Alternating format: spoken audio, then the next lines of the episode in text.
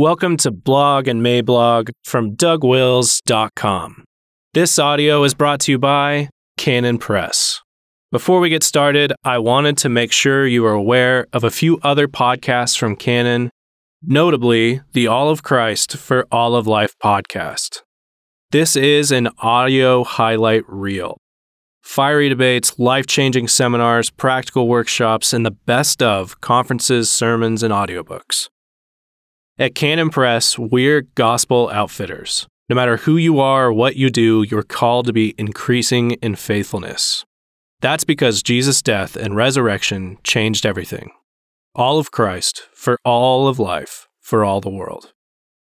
Find the All of Christ podcast wherever you get your podcasts. Cheers.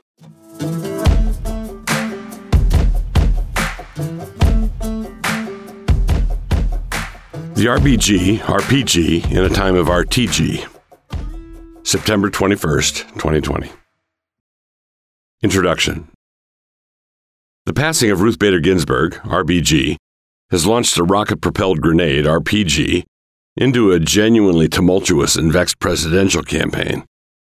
And that campaign was already RTG, really tumultuous garbage. The president, of course, is going to nominate someone to fill Ginsburg's seat, and Cocaine Mitch has already said that there will be a vote on the Senate floor for that nominee. The only thing that could make this election year any zestier would be if RBG's seat was not filled for some reason, and the election came down to the wire in some swing state that naturally resulted in legal challenges, and for those legal challenges to wind their way up to a court that had only eight members and could easily split 4 4. So, whatever we do, let's not do that. So, let's talk about filling that seat, shall we? Is the Merrick Garland problem an actual problem? So far from being an example of high hypocrisy, the Merrick Garland problem is not really a problem at all.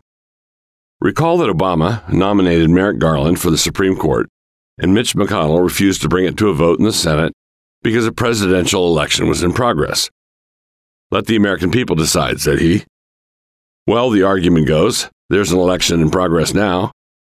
Why are you willing to bring it to a vote now? What's with that, Mr. Let the American people decide? And the answer is simple. McConnell refused to bring it to a vote because there was an election in process and because the two entities involved in the confirmation process, the White House and the Senate, were controlled by opposing political parties. I have no doubt that if Hillary had won the election, McConnell would have then brought Garland forward for a vote.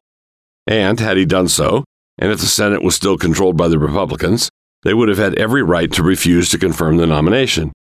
It is worth remembering that the Senate has every constitutional right to refuse to confirm a president's nominee. The Senate doesn't owe anybody a confirmation. When the Senate is controlled by the opposing political party, it shouldn't be surprising when such a showdown happens. When the Democrats have the Senate and the president is a Republican, that's the name of the game, and vice versa. That is what the battle is all about. So when Mitch refused to bring Garland forward, he was simply doing it the clean way and foregoing all the bogus rape allegations. In this case, with the Ginsburg seat, the Republicans have the White House and the Republicans also have the Senate.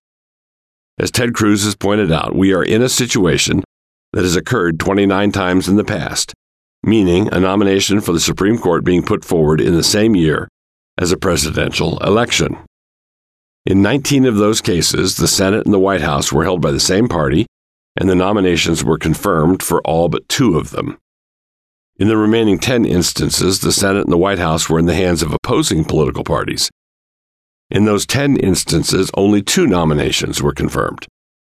Merrick Garland was one of the eight who was not confirmed. That was not a high miscarriage of justice, but something closer to everybody's standard operating procedure. With Garland, the Democrats treated it as a gross violation of the rules, with Garland, the Democrats treated it as a gross violation of the rules because their definition of rule violations is anything that crosses their purposes. So there's actually a straight line consistency here. McConnell displeased the Democrats in the Garland case, and he's going to displease them again with regard to whatever child rapist and drug smuggler the president might choose to nominate this time. Dirty politics. What McConnell did to the Democrats was politics. What the left does to any nominees who might threaten their sacrament of abortion is character assassination. Sometimes it works for them, sometimes it doesn't, but it is a play they always run if they can. Think Robert Bork. Think Clarence Thomas. Think Brett Kavanaugh. Think of the next nominee who's going to be treated like the second in command of the Tijuana drug cartel. The thing that was so surprising about Mitch's stand in the Garland case was that he withstood an enormous amount of pressure, not caring what it looked like. But Republicans always care what it looks like. That is what Republicans do. They care what it looks like. Democrats never care what it looks like. The Democrats don't have to care what it looks like because they have an ever compliant media that is willing to turn their dirtiest deeds into a concern for climate change. I know that I'm generalizing here, but the reason Republicans care what it looks like is that they have dual loyalties that are still operative, and they are still operative because Republicans are good at kidding themselves. They have a loyalty to their party and their principles on the one hand, and they also have a loyalty to an almost forgotten tradition that of a two party system where the other party was thought of as the loyal opposition. They still have a loyalty to the idea of getting along with the opposition. This can work when the politics are not inflamed and toxic, but in a time like ours, it is simply a culpable and blameworthy anachronism. So the Republicans have a moral responsibility to do what it takes, within the framework of the rule of law, to fill Ginsburg's seat before the election. The myth of judicial neutrality. John Roberts once revealed his deep and abiding faith in one of the great myths of our time, a myth that floats like a swampy green miasma above our courts and law schools. Trump had popped off one time about some Obama judge, and Roberts responded at the time to the outrage with a carefully parsed non sequitur. Quote, We do not have Obama judges or Trump judges, Bush judges or Clinton judges. What we have is an extraordinary group of dedicated judges doing their level best to do equal right to those appearing before them. That independent judiciary is something we should all be thankful for. John Roberts in a carefully parsed statement.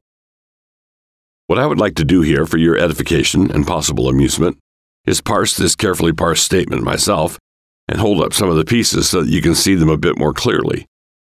First, is there anybody on the planet who actually thinks this? If there's no such thing as a Trump judge, then why does everybody have a case of the Jim Jams over the nomination process that is beginning right now? We have no Trump judges and we have no Biden judges. There is no difference. All we have, as far as the eye can see, is quote unquote dedicated judges doing their quote unquote level best.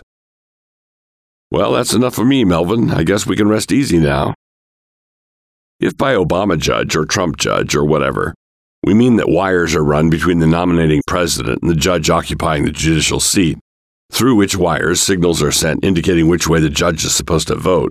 Roberts was quite right. We do have an independent judiciary.